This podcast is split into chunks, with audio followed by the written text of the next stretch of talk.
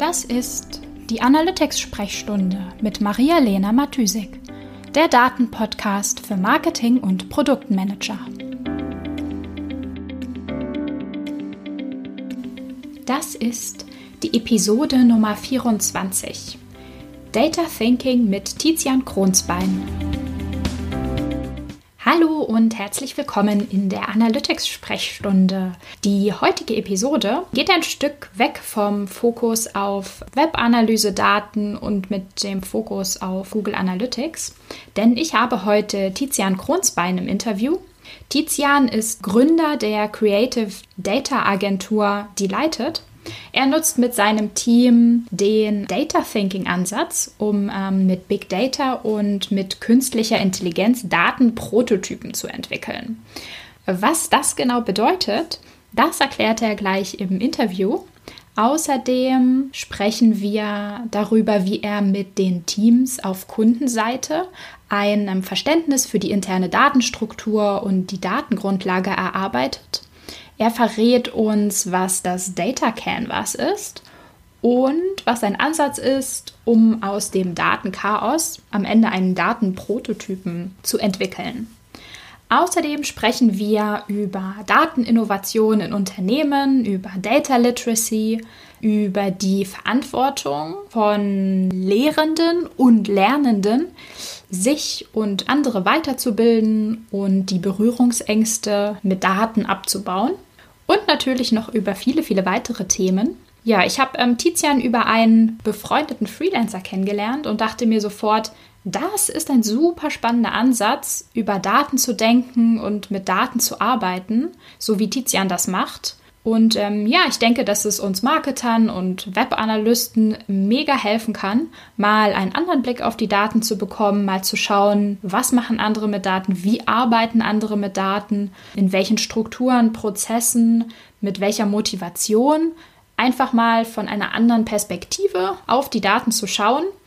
Und deswegen gibt es heute in der Analytics-Sprechstunde frische Inspiration für dich auf die Ohren. Und ähm, damit geht's ab ins Interview. Viel Spaß! Hi Tizian, schön, dass äh, wir die Zeit gefunden haben für ein Interview. Hallo, vielen Dank, dass ich dabei sein Zeit darf. genommen hast.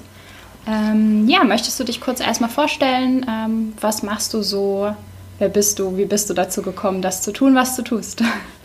Ja, sehr gern. Also mein Name ist Tizian äh, Kronsbein. Ich bin ähm, Data Thinking ähm, Coach oder auch äh, Pionier auf dem Bereich mit und ähm, habe vor anderthalb Jahren Delighted gegründet, eine kreative Datenagentur und was wir da halt machen, sind Data Thinking äh, Workshops. Und äh, wie ich dazu bekomm, gekommen bin, ich bin ähm, ich habe in Innovationsagenturen gearbeitet und ähm, habe dort viele Design Thinking Trainings und Design Sprints auch äh, gemacht mit den Kunden, die wir damals hatten.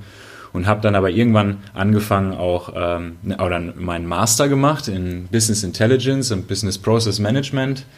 Und da war ein sehr hoher Fokus auf Data Science ähm, drauf. Und deswegen ähm, habe ich dann irgendwann festgestellt, dass so die in dieser Data Think, äh, in dieser Design Thinking Welt äh, das Thema Daten gar nicht so richtig berührt wird. Beziehungsweise, wenn dort über Daten gesprochen wird, dann wird meistens damit in Verbindung gebracht, dass man bei dem User-Test fünf, sechs Leute auf der Straße fragt ähm, und die qualitativen Informationen, die man darauf, daraus erhält, durch die äh, Zitate, die dadurch erzeugt werden, das ist dann oft Daten in diesem Bereich. Und das widersprach halt total meinem, ähm, meinem Verständnis, was ich durch dieses Studium dann auch bekommen habe. Und gleichzeitig hatten wir dann aber auch in der äh, Agentur, wo ich damals war, ähm, einige Digitalprojekte, die aufgrund von mangelndem Datenverständnis dann mm, nicht viel weiter als die Idee gekommen sind. Das lag nicht daran, dass wir jetzt schlechte Umsetzungskompetenz hatten, sondern eher dass wir mit den Partnern und auch mit den Unternehmen, mit denen wir da teilweise zusammengearbeitet haben, einfach nicht so wirklich in die, ja, bei den Digitalprodukten nicht so wirklich auf die Datenstrategie gesetzt haben. Und gerade bei Digitalprojekten ist es halt so aus meiner Sicht, dass man Daten schon frühzeitig mitdenken muss und auch frühzeitig überlegen, äh, weil alles oder viel mit den Daten steht und fällt. Und man darüber dann halt auch evaluieren kann, relativ früh, ob die Idee oder dieser Produkt, dieses Produkt oder der Service auch machbar sind. Und äh, das fehlte halt, diese Perspektive. Mhm. Das heißt, ähm, hast du dann sozusagen diesen Datengedanken ähm, im ganzen Design Thinking Prozess, hast du das schon in deiner Agenturzeit ähm, irgendwie gedacht, gesehen, erlebt? Ähm, oder ist das was, was wirklich erst entstanden ist nach deinem Master? Ähm, das war in Parallel, also ich habe während, während des Masters da noch weitergearbeitet okay. und äh, daraus ist dann meine Masterarbeit entstanden, wo ich ein erstes Workshop-Tool für ähm, nutzerzentrierte Dateninnovation irgendwie gebaut habe. Das war wie so ein Canvas, ähnlich wie der Business Model Canvas, war allerdings angelegt an das ähm, Digital Playbook von äh, Dark Horse hier, auch aus Berlin. Und ähm, das haben wir dann hinterher ähm, nochmal gerade gezogen und auch publiziert. Und es wurde dann äh, in Hawaii auf der Higgs äh, letztes Jahr im Track von dem Yves Pigneux, der auch den Business Model Canvas mitgeschrieben hat, äh, veröffentlicht. Mhm. Genau, also es war parallel. Ah, okay, cool. Das heißt, ähm, hast du, ähm, was waren so die ersten, sag ich mal, Daten-Use-Cases oder in welchem Bereich hast du das ganz am Anfang getestet? Ähm, konkret hatten wir da einige Projekte. Wir hatten ein Projekt mit ähm, Here Technologies, äh, wo es darum ging, ein ähm, Smart City Dashboard zu bauen. Äh, da kann ich auch später gleich noch, äh, wenn wir über die Use Cases dann direkt sprechen, ähm, nochmal drüber reden. Aber da ging es halt los und eigentlich ging es noch ein bisschen eher los, weil mit denen zusammen, ich hatte erst ein Studienprojekt äh, mit denen gemacht, weil unser Studium war sehr ähm, praxisorientiert und es ging halt darum, dass ich mit den Speed-Daten, die die haben, aus ihren Autos halt Geschichten erzählen sollte. Also kann ich über Datenvisualisierungen Geschichten erzählen und das ist uns dann auch gelungen. Äh, was das konkret heißt, ist zum Beispiel, damals ging es um ähm, Hamburg, um die Stadt Hamburg oder um die Speed-Daten in Hamburg und man konnte dann halt relativ einfach äh, oder nicht relativ einfach, aber man konnte dann zum Beispiel, wenn man andere Datenquellen hinzufügt, wie zum Beispiel Eventdaten aus Hamburg, sehen, dass das Autobahnkreuz in der Nähe vom Hamburger SV-Stadion ähm, dann halt blockiert ist zwei Stunden vor Anstoß. Ähm, und es ging um so einfache Geschichten und daraus ist dann halt mehr geworden und um diese ganzen Geschichten überhaupt oder die Ideen zu generieren, haben wir dann halt auch in Workshops zusammengesessen wo man sich dann Gedanken machen musste, wie bringen wir jetzt das ganze Datenthema überhaupt da rein. Und da fehlte es einfach an Tools oder an Workshop-Methodiken generell. Und dann ging das halt so los, dass wir angefangen haben, da mehr drüber nachzudenken. Und dann habe ich gemerkt, so zusammen mit meinem äh, Professor Roland Müller, ähm, der auch in dem Bereich sehr aktiv ist und mit dem ich auch jetzt viel publiziert habe, äh, dass da dann äh, auch Potenziale sind, neue Tools zu entwickeln. Genau. Mhm. Und daraus ist dann irgendwann Delighted geworden, äh, weil ich gemerkt habe, dieses ganze Thema finde, es, hat, es gibt einen riesen Bedarf dafür und es bedarf halt auch meine hundertprozentige Aufmerksamkeit, das irgendwie voranzutreiben, zumindest momentan noch. Und äh, ja, genau, hast so du, ging es halt los. Hast du vorher geplant, äh, im akademischen Bereich zu bleiben mit dem Thema? Nein, nie. Okay. nie. Also es sollte immer praxisorientiert sein. Was, womit ich aber allerdings nicht gerechnet hatte, war, dass ich mich damit dann selbstständig mache und die Agentur aufbaue hiermit, mhm. um dieses Thema herum. In welchem, in welchem Setup arbeitet ihr da mit Delighted momentan? Also bist du das alleine? Seid ihr ein Team? Wir sind im Kernteam äh, vier Leute momentan. Ähm, und ich bin aber auch, ich habe auch aus diesen ganzen vorherigen Projekten ein relativ großes Netzwerk an Designern oder auch Data Scientists, mit denen ich dann auch kollaboriere oder zusammenarbeite, je nachdem, was für Kompetenzen in dem Projekt äh, benötigt werden. Mhm. In den Workshops selber, das machen wir alles hier, mhm. also bei uns. Ähm, und ja, wenn es dann aber so in diese Sprints geht, über die wir auch gleich noch ein bisschen reden werden wahrscheinlich, und oder um konkrete Projekte oder, oder Proof of Concepts, mhm. dann ähm, greife ich auch auf diese Ressourcen zurück. Mhm. Ja, cool. Magst du uns einmal durch den Prozess durchführen? Also wie kommen ähm, interessierte äh, kreative Datendenker und mhm. Unternehmen zu euch und ähm, ja, wie sieht dann der ganze Prozess aus, den ihr mit denen äh, so durchlauft? Mhm.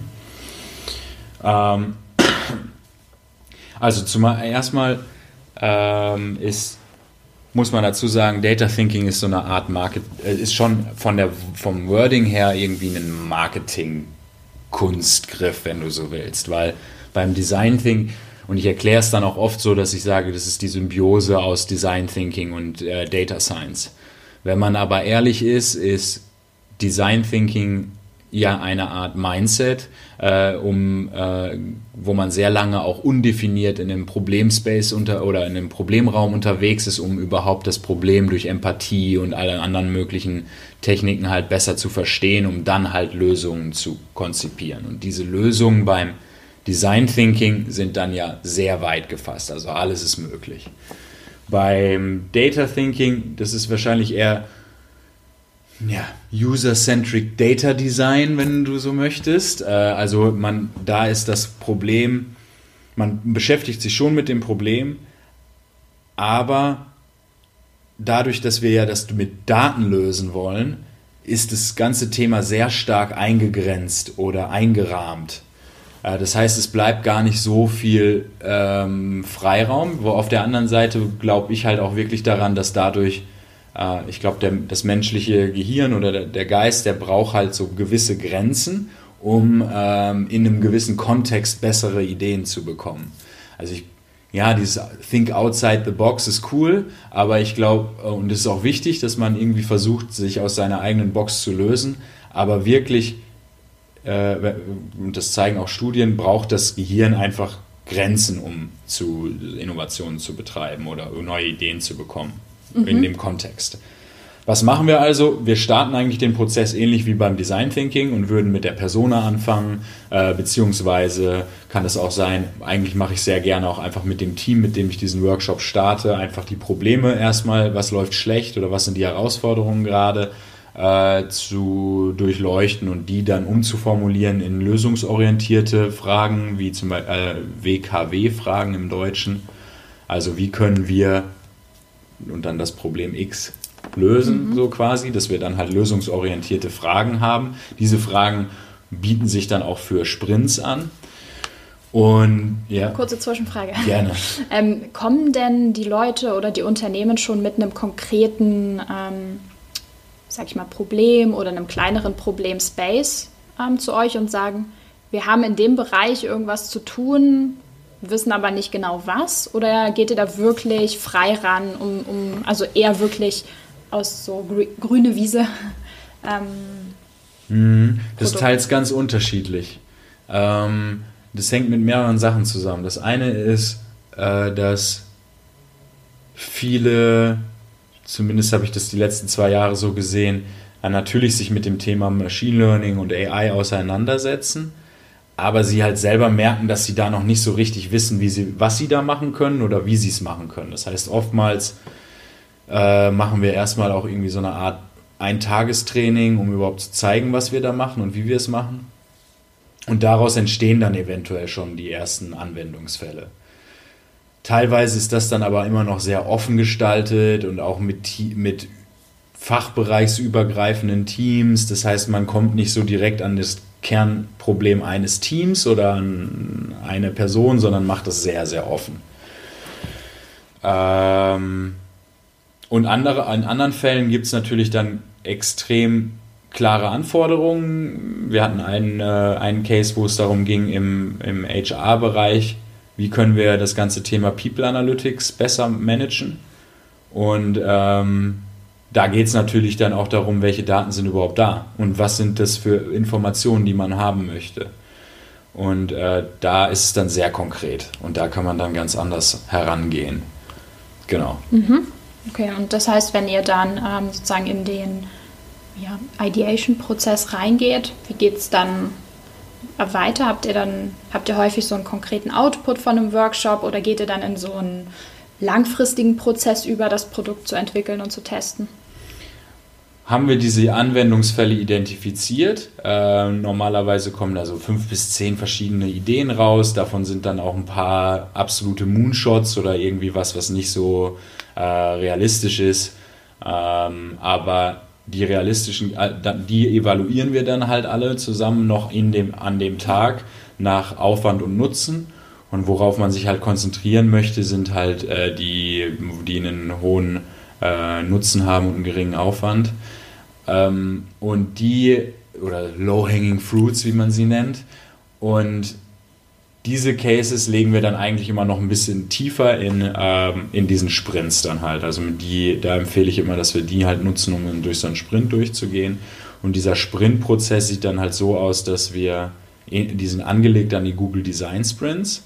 Ähm, nur, dass wir halt dann zum Beispiel am ersten Tag uns dann diesen News Case nochmal anschauen und gucken, wer ist da die relevante Person, wie sieht eigentlich der momentane Prozess für diese Person aus. Und das kann ein interner Mitarbeiter sein, weil oftmals bei Daten geht es auch um Prozessautomatisierung oder irgendwelche Assistenzsysteme. Das kann aber auch der Endverbraucher sein. Das ist ganz unterschiedlich. In dem HR-Fall sind es dann zum Beispiel die äh, Recruiter und deren äh, Vorgesetzten, die diese Anwendung halt irgendwie nutzen wollen. Und da ist dann halt die Frage, okay, was macht er jetzt momentan? Wie würde unsere Idee aussehen äh, oder ihn da unterstützen? Dadurch wird ein schlankerer Prozess erzeugt und diese einzelnen Schritte würden wir dann visualisieren. Äh, wir in dem Fall sind halt ein Designer, ein Data Scientist und ein Coach und vielleicht noch ein Data Engineer, wenn es notwendig ist. Und äh, also wir sind von unserer Seite mit drei bis vier Leuten da. Und der Kunde wird dann halt quasi oder das Kundenteam wird dann an, mit, am Ende des Tages damit rausgehen, dass die einen visuellen äh, äh, Prototyp haben, also Wireframe. Sie haben den selber gezeichnet und ihr Prozessverständnis geteilt.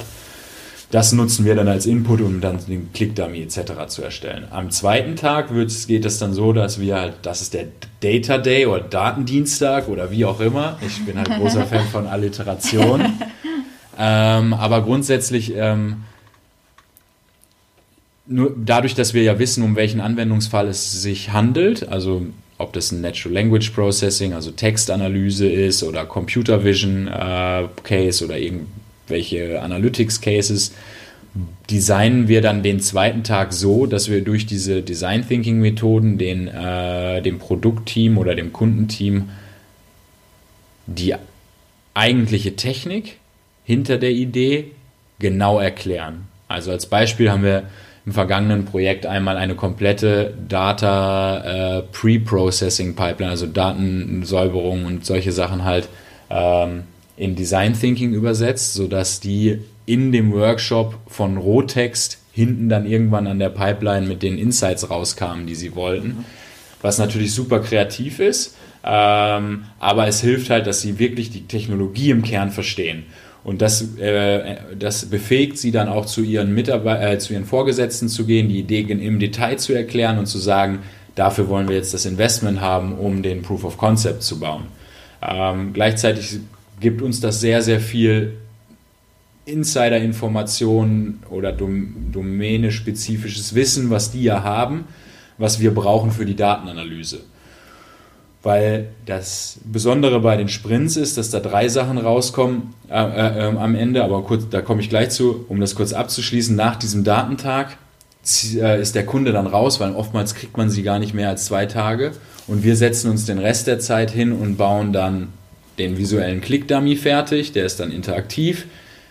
Wenn, und das ist sehr empfehlenswert, dass wir halt einen Beispieldatensatz bekommen, den analysieren wir dann und haben dann ein Code Codebook, wo wir, ähm, das ist meistens ein Py, äh, Jupyter Notebook oder so, wo wir dann halt schon mal Datenqualität testen, Algorithmen testen ähm, und gucken, was damit überhaupt möglich ist mit den Daten, um aber auch Empfehlungen zu machen, beziehungsweise Abschätzungen machen zu können, was mit den Daten noch gemacht werden muss, was wir noch sammeln müssen, welche anderen Datentöpfe man eventuell noch braucht Und das wird dann alles noch zusätzlich mit so einer Art äh, Begleitbuch oder ähm, technisches Begleitpapier ähm, abgerundet, sodass auch der technische Einkauf besser versteht, was da passiert oder passiert ist, um dann abschätzen zu können, dass sie ähm, eine Make- oder Buy-Decision haben. Also müssen sie das, können sie das intern selber bauen mit den Ressourcen, müssen sie sich die äh, Ressourcen einkaufen oder gibt es vielleicht sogar eine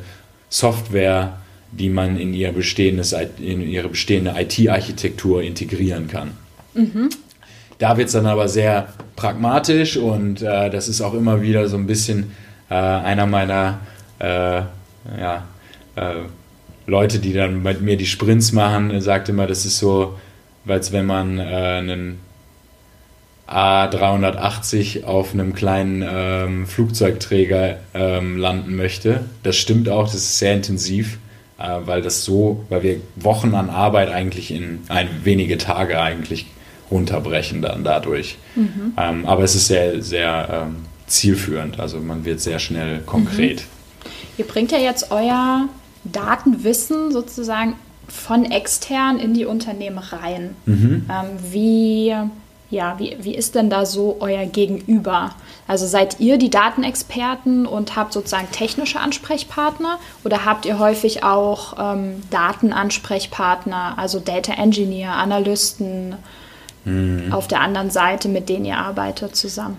Das ist äh, total unterschiedlich. Ähm, ich glaube, das hängt aber auch ein bisschen damit zusammen, wie wir unsere ähm, ja, Workshops anbieten. Also das eine ist, wir nutzen es als Corporate Trainings, so, dass Leute an das ganze Thema Machine Learning und AI herangeführt werden und einmal konkret, um neue Produkte und Services zu entwickeln oder irgendwelche anderen Prozessoptimierungsgeschichten.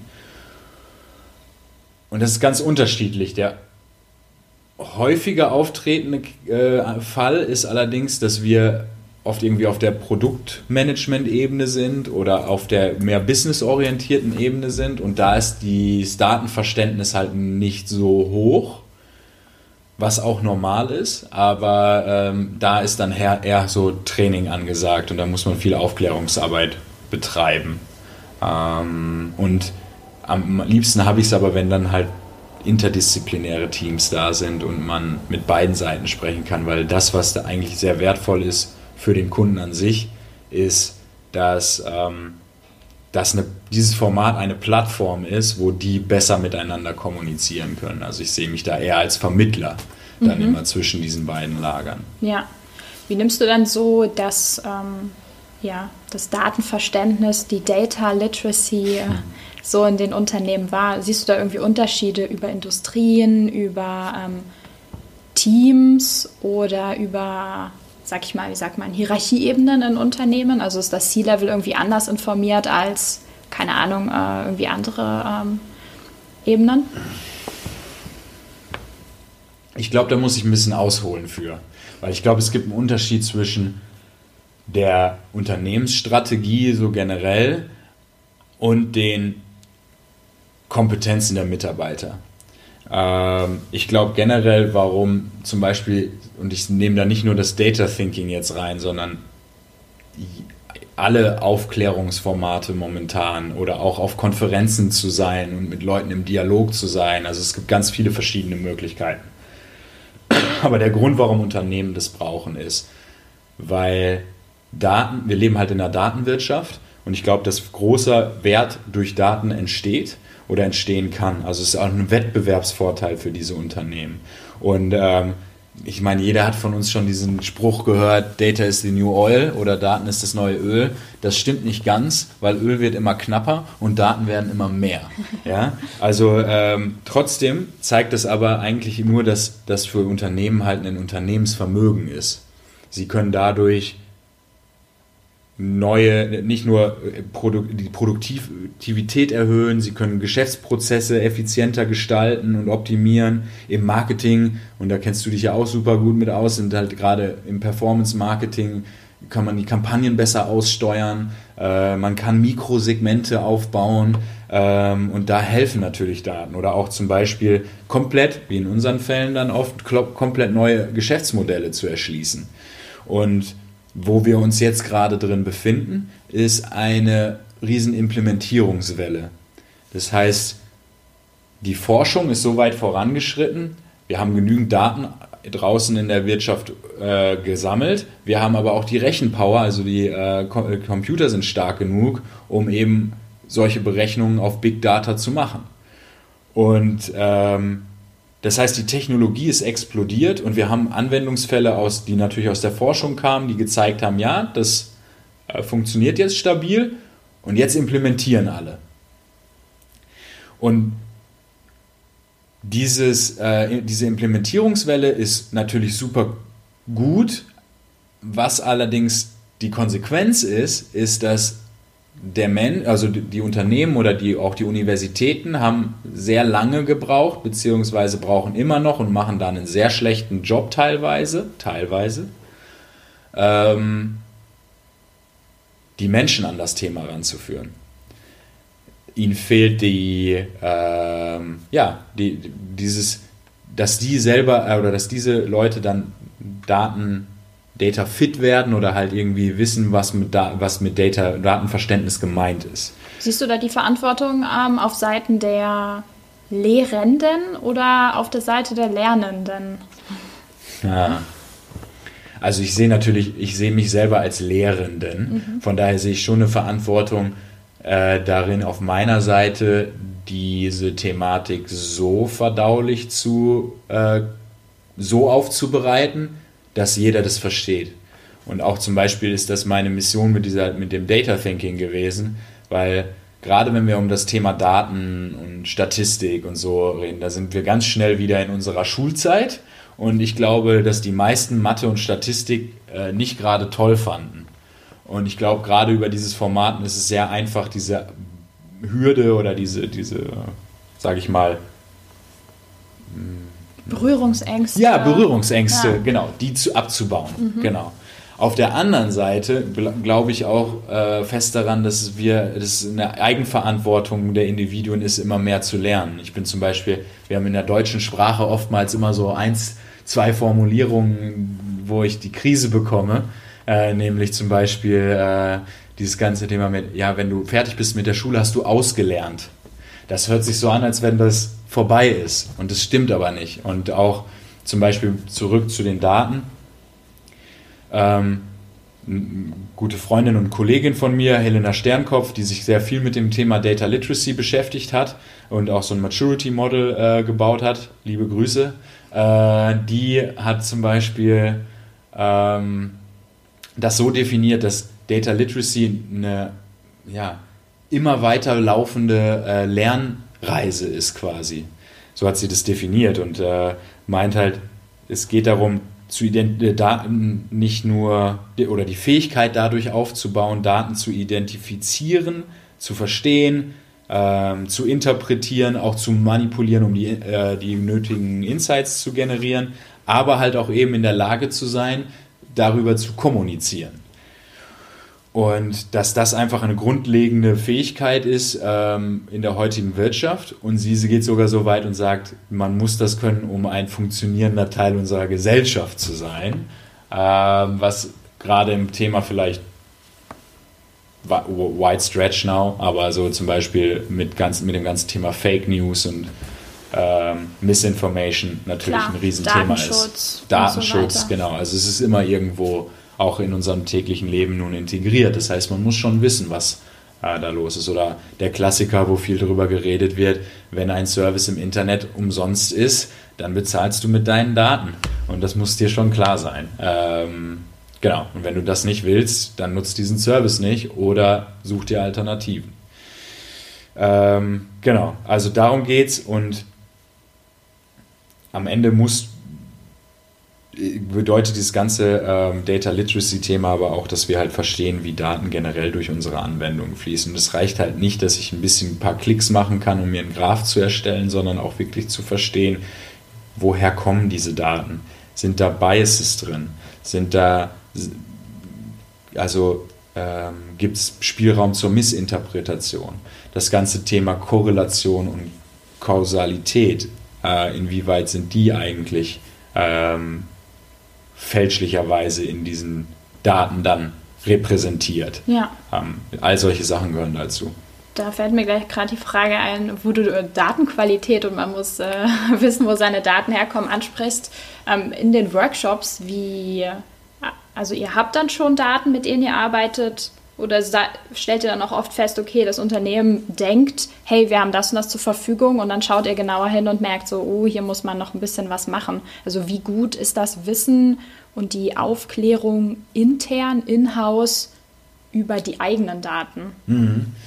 Ähm, dafür, und da hatten wir eben aufgehört, ähm, fällt mir gerade ein, äh, wieder bei dem Punkt, nachdem wir dann zum Beispiel diese Persona oder die Challenge definiert haben, was ich normalerweise dann mache, ist, um überhaupt Datenzugang zu bekommen, vergehen Wochen oftmals bei Unternehmen, weil äh, NDAs, äh, technisches Onboarding, all solche Sachen brauchen einfach Zeit. Und um aber schon mal so ein Gefühl zu bekommen, erstmal wie fit sind die, was haben die für Daten, machen wir halt so eine Data Awareness Übung über die ähm, Data Collection Map, die haben wir auch im äh, Dezember veröffentlicht und äh, die, also die ist frei verfügbar, wo wir versuchen halt in gewisse Datenkategorien, die so, wo wir versucht haben, das irgendwie zu definieren, äh, in, auf, auch wieder auf einem Canvas, in zwölf Boxen halt genau das herauszufinden. Das heißt, wir in den Workshops selber brauchen wir gar keine Daten. Im Sprint, ja, da wäre es mhm. cool, wenn wir zumindest irgendwie so einfache CSV-Dateien haben, wo wir mal wirklich sehen können, was in den Daten drin steht und wie die abgespeichert werden. Aber für die ersten Workshops ist es nicht notwendig. Da geht es dann eher darum, dass sie dann selber erstmal aus dieser Systemdenke wegkommen und hin zu einer Datendenke hingehen und dann überhaupt erstmal sagen, okay, wir haben zum Beispiel die ganzen Kundenstammdaten. Ja, was steht da drin? E-Mail-Name, Alter, Adresse, solche Sachen halt. Und dann irgendwie, wir haben ganz viele Bilddaten von unseren Produkten. Wir haben die ganzen Transaktionsdaten von unseren, äh, aus unserem Online-Shop und von unseren Kassensystemen äh, was steht da drin? Ja, wir wissen, äh, wann wer was zu, äh, in welcher Menge gekauft hat. So.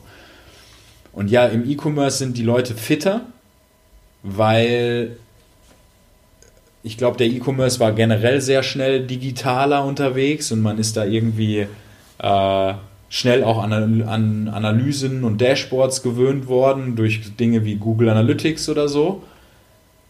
Aber wenn es jetzt darum geht, okay, was, wie kann ich Prozesse optimieren, wie kann ich das schneller machen, wie kann ich Systeme kreieren, die selbstständig lernen oder die mir irgendwie Optimierungspotenziale auf einer Mikroebene anzeigen, die ich nicht mehr sehe als Mensch, da fehlt ihnen einfach das Wissen auch wieder. Und deswegen gehen wir danach, nach dieser Awareness-Übung, eigentlich auch daran, mit einem, mit Karten, mit so einem AI-Kartenspiel von einer äh, Partneragentur oder auch, also es ist jetzt nicht von uns, aber oder auch so, wir haben so eine Data, äh, so Data-Sticker und solche Sachen halt, wo wir dann halt versuchen, die Technologie besser zu erklären. Also wegzugehen von wir nutzen AI, um Dinge zu machen, hinzu wir nutzen äh, Anomaly Detection through Computer Vision. Und also dass die wirklich ja, erklären ja. können im Detail, was der Kern dieser äh, Technologie ist. Mhm.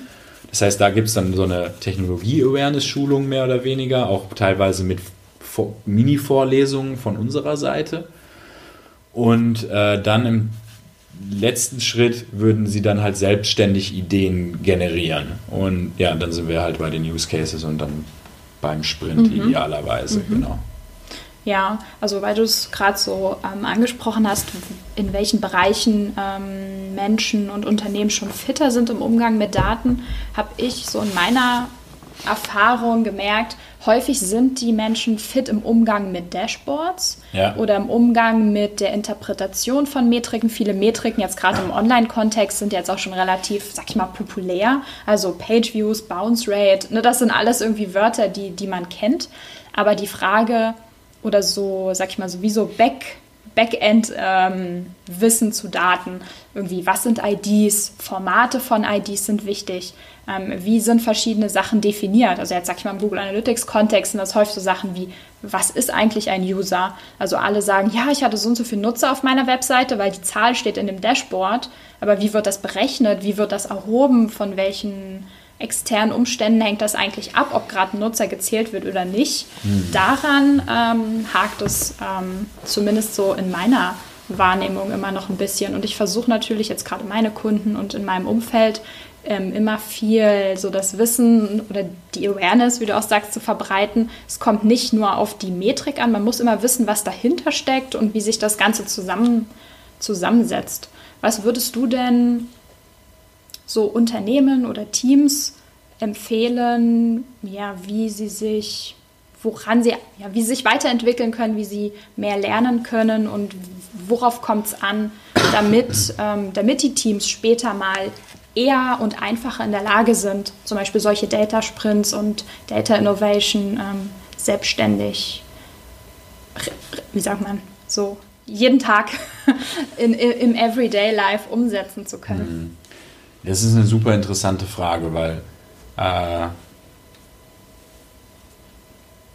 der eine Aspekt dahinter ist natürlich, dass man generell besser, also wie die Frage ist, wie verbessert man Data Literacy? Und ich glaube, man muss schon so ein bisschen, das Thema ist aber sehr schwierig, weil man nicht genau weiß, und da sind wir auch zum Beispiel dran, auch mit ähm, ich bin da im Austausch mit einigen von ähm, IBM oder auch ähm, von, von ähm, der Access Group in den Staaten und so, die, wo es darum geht, wie können wir das überhaupt messbar machen. Und das ist halt, da gibt es im Moment noch keine Konzepte. Und viele bauen da zum Beispiel auf diesem Maturity Model von Helena auf, was ich eben erwähnt hatte. Und es ist aber super schwer, es zu quantifizieren. Das ist erstmal das Grundproblem. Das heißt, man weiß noch gar nicht, wie man das besser machen kann. Was ich halt empfehlen würde, ist halt wirklich dieser Umgang mit, also die, die Teams dazu zu befähigen oder Mitarbeiter zu befähigen, auch wirklich Dinge auszuprobieren, auch zu hinterfragen.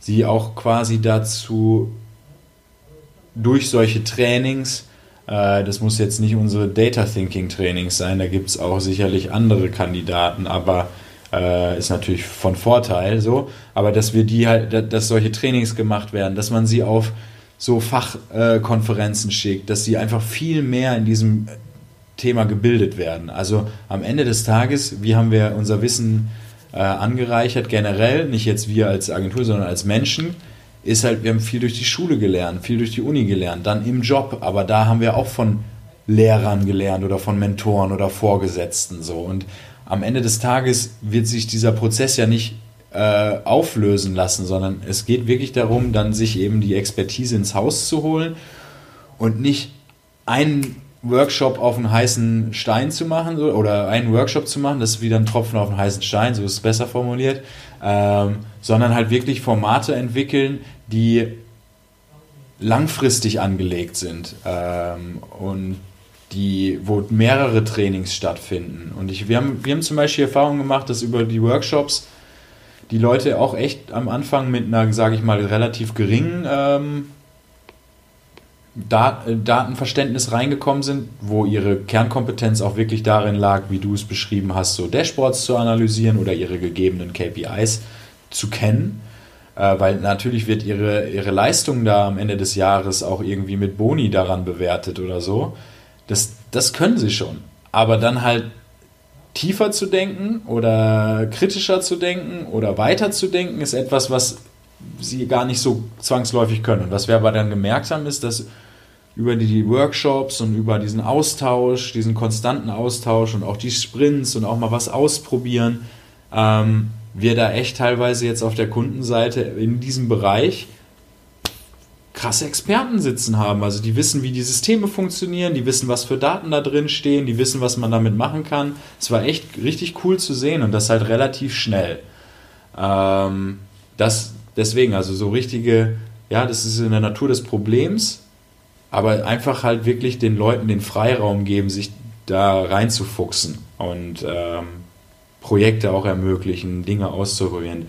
Data Science ist ganz oft, und das verstehen ganz viele falsch, wirklich einfach eine, eine Wissenschaft. Also Wissenschaft ist immer explorativ.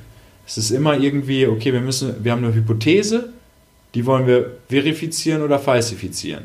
Und genauso ist es beim Data Science auch. Wir haben halt unsere Daten, dann müssen wir gucken, sind die Daten überhaupt gut dafür oder sind die qualitativ hochwertig so, dass wir sie auch verarbeiten können und dann prüfen wir unsere Hypothesen. Das ist eigentlich so äh, Data Science. Und dann die Modelle zu bauen und irgendwelche neuen äh, Statistiken ausgeben zu lassen, das ist dann nicht das Problem. Das davor ist das Interessante. Mhm, mhm. Ja, ich finde es ähm, super, ja, weiß ich nicht, super spannend und super interessant, dass natürlich ähm, Unternehmen, Teams, ähm, einzelne Menschen in, in solchen Workshops, wie ihr sie macht, einfach mal die Möglichkeit bekommen, in einem Rahmen, der ihnen frei, freigestellt wird, also einen Tag, mehrere Tage, einfach sich mit dem Thema auseinandersetzen und halt so explorativ denken und einfach mal schauen, was, was geht, ohne immer in ihrem Alltag drin zu sein und in, in, in ihren Alltagsmustern ähm, zu denken. Ähm, und das ist auch so, da, da sind viele sehr äh, ähm, nachhaltig dann auch irgendwie beeindruckt und bleiben da auch dran.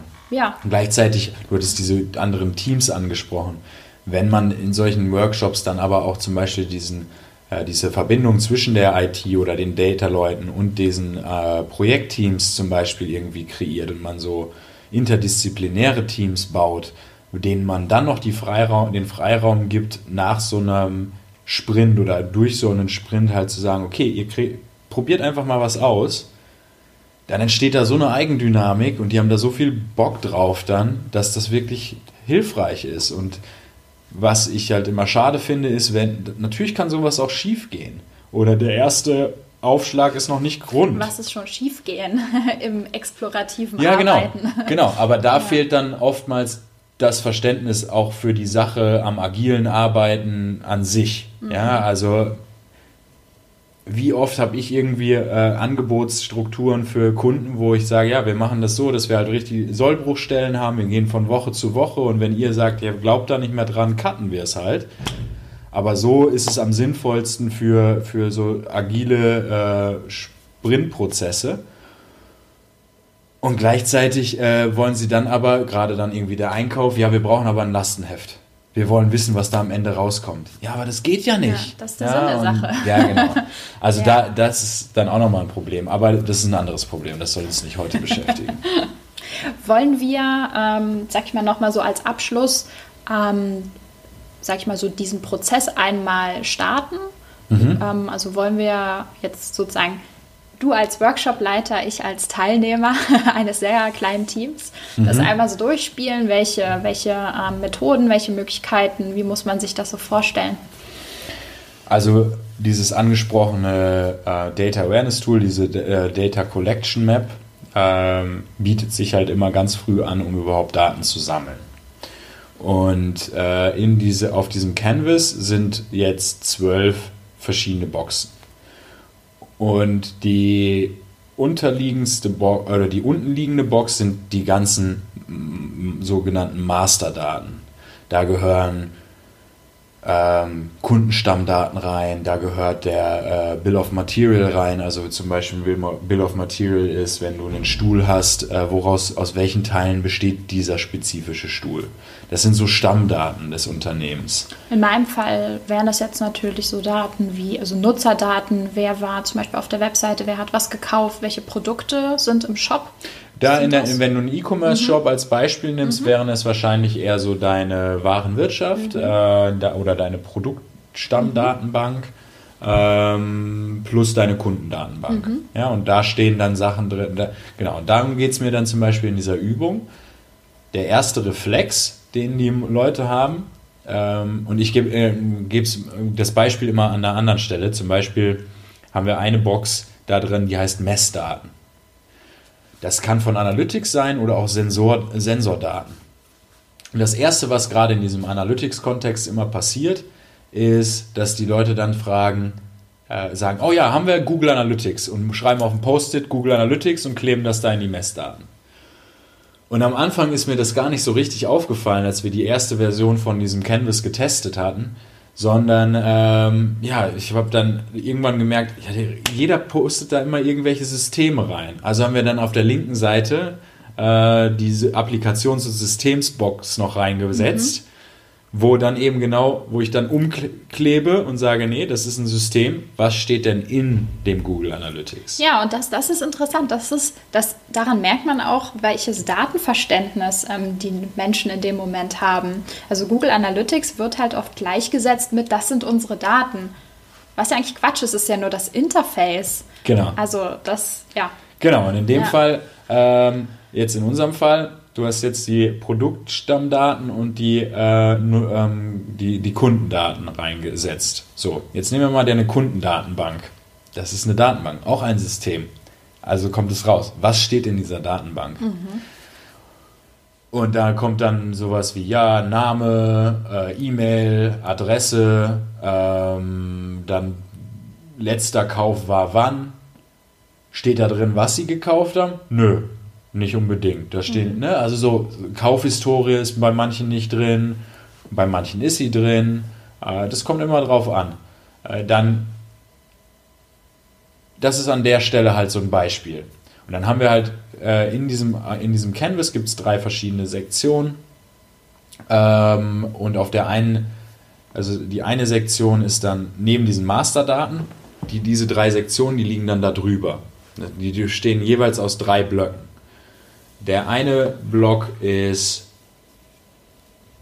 maschinengenerierte Daten. Das sind zum Beispiel aus Sensoren auch Daten, die ähm, wieder generiert werden. Da gehören die Messdaten nämlich zu, da gehören auch biometrische Daten zu ähm, und, und solche Sachen halt. In dem, äh, in dem Mittelblock sind dann prozessorientierte Daten oder prozessgenerierte Daten, wie zum Beispiel äh, Transaktionsdaten oder auch irgendwelche Interaktionsdaten äh, mit dem Kunden, also zum Beispiel Daten, die der User generiert über Texte, die er im Social Media Bereich schreibt, also Kommentare auf den, euren Social Media Kanälen oder so, solche Sachen halt. Und ganz rechts sind nochmal äh, nutzergenerierte Daten wie Videos, Bilder etc. Das heißt, so dieser erste, der erste ähm, Schritt dient praktisch dazu, die Daten möglichst in ihre Kleinteile zu zerlegen. Also wer produziert die, wo werden die produziert, wo liegen die, wie kommen wir da ran, wie entstehen die? Genau. Ja. Also man kann, ganz, man kann diesen, diesen Canvas ganz variabel einsetzen. Zu der Entstehung von dem nochmal, ist diese Kategorien, diese Boxen, die sind nicht in Stein gemeißelt. Das ist nirgendwo hart definiert. Das ist nur ein Versuch, die Daten oder die am häufigsten auftretenden Datentypen, und selbst dieses Wort ist nicht richtig in dem Kontext, aber äh, Datenkategorien von mir aus, irgendwie mal auf ein Blatt Papier zu bringen und die äh, Teams dazu zu befähigen, das ein bisschen zu strukturieren. Jetzt passieren folgende Sachen. Wir haben das mit der Systemdenke schon gemacht. Das Gute ist, wenn man dann zum Beispiel das color-codet, dann kann man sehen, welche Daten liegen in welchem System. Das ist zum Beispiel ganz interessant und wichtig, weil wenn man dann weitergeht mit einer gewissen Idee und das am Ende wieder mappt und sagt, okay, welche Daten brauchen wir denn für diese Idee, dann siehst du sofort, in welchen Systemen diese Daten liegen. Und meistens, gerade bei großen Unternehmen, ist es so, dass verschiedene Datentöpfe von verschiedenen Stakeholdern ähm, verwaltet werden. Das heißt, du weißt auch sofort, mit wem du reden musst, damit du an diese Daten kommst. Das ist ein Punkt. Der, gleich, äh, der letzte Block auf dem Canvas zum Beispiel ist dann aber auch äh, Derived Data oder Calculations, also abgeleitete Daten, Aggregation oder äh, Kalkulation. Und da kommen wir in das ganze Thema KPI. Also was sind eigentlich die Metriken, die ich haben will, um äh, irgendeine gewisse Performance zu analysieren. Und da kommen dann ganz viele, die sie aus ihren Dashboards kennen, was ich dann interessant finde, weil Okay, zum Beispiel in einem HR-Kontext ist die Time to Hire eine der wichtigsten KPIs, aber lustigerweise ist das eine der nichtssagendsten KPIs. Weil wenn man Zalandos ähm, Time to Hire, die ich nicht kenne, das ist jetzt nur ein Beispiel, aber mit vergleicht mit der von einem ganz kleinen ähm, E-Commerce-Shop in ähm, Heilbronn oder wie auch immer, ähm, dann wird, wird wahrscheinlich Zalando eine höhere, schnellere Time to Hire haben als die da unten. Oder vielleicht auch nicht. Aber was bedeutet das überhaupt? Das ist ja unternehmensspezifisch, das ist prozessabhängig so. Und klar kannst du die Time to Hire reduzieren, aber gerade im Tech-Bereich kriegst du dadurch bessere Hires oder schlechtere? Ähm, das, also diese eine KPI sagt dir gar nichts, aus meiner Sicht, mhm. in dem Fall. Und da gibt es noch andere Argumente, die ich jetzt nicht mehr ganz so auf die Reihe kriege, aber weil wir diesen Case da hatten, weiß ich noch, dass ich mich da lange mit beschäftigt habe, warum Time to Hire eigentlich keine wirklich gute Metrik ist. Es ist eine gute Anfangsmetrik, aber um wirklich tiefgehend den, tiefgehend den ähm, Recruitment-Prozess zu verstehen, ist das eigentlich äh, nicht ausreichend. Und dann siehst du, auf welcher Ebene sie eigentlich Dinge analysieren. Sorry. Und ähm, genau da ähm, setzt dann halt dieser Canvas auch an. Und das ist eine sehr, sehr gute erste Übung eigentlich. Cool. Wir können den auch nochmal dann irgendwie verlinken. Ja, auf jeden so. Fall. Das, also ich finde das super, super spannend. Ähm, ich weiß nicht genau, ich muss mal in meinen Kunden äh, so ein bisschen rumfragen, inwiefern das relevant ist. Ich meine, du hast ja jetzt mit sehr, sehr breiten Daten zu tun, also mit sehr unterschiedlichen Systemen, mit unterschiedlichen Herkunftsdaten. Bei mir sind die Systeme meistens, ja, wie du gesagt hast, zwei, drei Systeme, ähm, die dann natürlich Daten ausgeben. Aber einfach das mal zu strukturieren und zu sagen, wo kommen die Daten her, wer erhebt die, wer ist wann wo verantwortlich, wer, wer hat ein Auge drauf, was sind das für KPIs wer braucht die und was sagen die eigentlich aus. Ähm, ich glaube, das ist eigentlich in jedem Kontext, der irgendwie mit Daten arbeitet, einfach super wichtig, um, um eine Awareness zu erzeugen. Einer meiner Lieblingscases, äh, weil äh, in der Vorbereitung hattest du mich gefragt nach Use Cases. Der eine war, ähm, das war einer meiner ersten Workshops bei einem äh, deutschen äh, Verlagshaus. Und vorbereitend für diesen Workshop hatte ich sie gebeten, mir ihre ähm, Kundenprofile äh, zu schicken, also Perso ihre Personas zu schicken. Und dieses Publishing House hat auch sehr viele, ja, so Boulevardmagazine oder irgendwie so Frauenmagazine, so, so Fashion-Magazine und sowas alles. Und es ging in dem, an dem Tag um ein spezifisches Magazin. Und als ich mir die ähm, die Profile angeschaut habe, habe ich halt schon gemerkt, nee, das ist irgendwie äh, von meinem Bauchgefühl nur, habe ich das hinterfragt, ob das überhaupt stimmen kann. Weil du musst dir das so vorstellen, wie von meinem Bauchgefühl wäre eigentlich die, äh, der, der, die Zielgruppe, keine Ahnung, die mit 50-jährige Hausfrau, wo die Kinder jetzt ausgezogen sind und in Berlin studieren oder so und sie äh, holt sich das für die tollsten Herbstrezepte und ein paar äh, gute äh, Immunsystem-Tipps oder so, weißt du? So, so hatte ich mir das irgendwie stereotypisch vorgestellt, diese Zielgruppe. Auf diesen Slides oder auf dieser PowerPoint waren die dann aber eher so, naja, das ist die Mitte 30-jährige Young Professional, die jetzt ihre, ne, so. Also komplett anders. Und was ich dann gemacht habe, ist, ich habe halt diesen Persona-Canvas genommen, den man ja auch so kennt, und habe halt gesagt, ich glaube euch das nicht. Wir schreiben jetzt hier alle Hypothesen auf. Äh, hatten dann auf Post-it so diese ähm, Hauptmerkmale aus den Slides raufgeschrieben und auf den Canvas geklebt. Und dann meinte ich so, wenn ihr Google Analytics ja habt, dann bestätigt mir die jetzt hier alle, diese Aussagen. Und ich glaube, wir haben 80 Prozent widerlegt. Ja. Plus noch sehr viel mehr äh, rausbekommen, wie zum Beispiel wie ist eigentlich die, die Weißverteilung. Ne? Ähm, du kannst auch, es gibt ja auch Studien darüber, dass du dann drauf schließen kannst, wenn viele, äh, ich halte die für ein bisschen weit hergeholt, aber wenn du viele iPhone-User hast, dann hast du eher eine besser verdienende ähm, Zielgruppe und so. Wobei ich glaube auch, dass Leute, die eigentlich weniger verdienen, trotzdem ihr Geld für ein iPhone ausgeben und so. Aber es ist verzerrt. Aber ja, genau, das war, das war sehr, sehr äh, interessant, wie wir das da genutzt haben. Ja. Dieses die Data Thinking Methode. Ja. Das ist gut. Ja, so Hypothesen, einfach die Denke. Was ich, was ich denke oder was ich, ja, meine, ja, was ich denke, ist erstmal eine Annahme, die ich getroffen habe. Oder dahinter stehen halt Annahmen, die man validieren kann, also widerlegen kann oder bestätigen kann. Mm, ähm, ja, das, wie du gesagt hast, ne, das ist so ein wissenschaftliches Denken, eine wissenschaftliche Vorgehensweise, die man aber braucht, wenn man mit Daten arbeitet oder wenn man datenbasiert arbeitet. Ja. Gut, ich habe noch eine Abschlussfrage für dich. Schieß los. ähm, was, was würdest du denn ähm, also jetzt in meinem Fall Marketingmanagern, Produktmanagern oder auch jetzt deinen Kunden, HR-Managern, whoever, ähm, sagen, wenn die, wenn die der Meinung sind, wenn die sagen, ähm, ja, nee, ähm, da habe ich eigentlich keine Zeit für mich mit Daten zu beschäftigen und irgendwie ist das alles zu weit weg und von Mathe hatte ich eh noch nie einen Plan. Wie, wie motivierst du die, ähm, sich doch mal der Herausforderung zu stellen?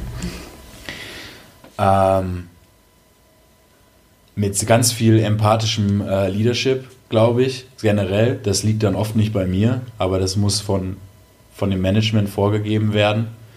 Ähm, und gleichzeitig diese Angst oder Berührungsängste in Spaß umzuwandeln. Und das kriegen sie nur über, die über diese Erfahrung mit. Und bisher hatten wir ja, es gibt immer so ein paar Quertreiber so, aber äh, grundsätzlich hatten wir noch in keinem Workshop jemand, der gesagt hat, oh, das hat mir gar nichts gebracht und ich will das nicht und das interessiert mich alles nicht. Ja, es gibt Leute, die sind skeptisch und die haben auch Angst davor und diese Emp was ich mit Empathie meine ist, natürlich, wenn du die letzten 10, 20 Jahre den gleichen Job gemacht hast und jetzt überall hörst, ja, Machine Learning und hier wieder ein neues System und wir führen jetzt das ein und sowieso alles auf Sparkurs. Natürlich hast du Angst um deinen Job.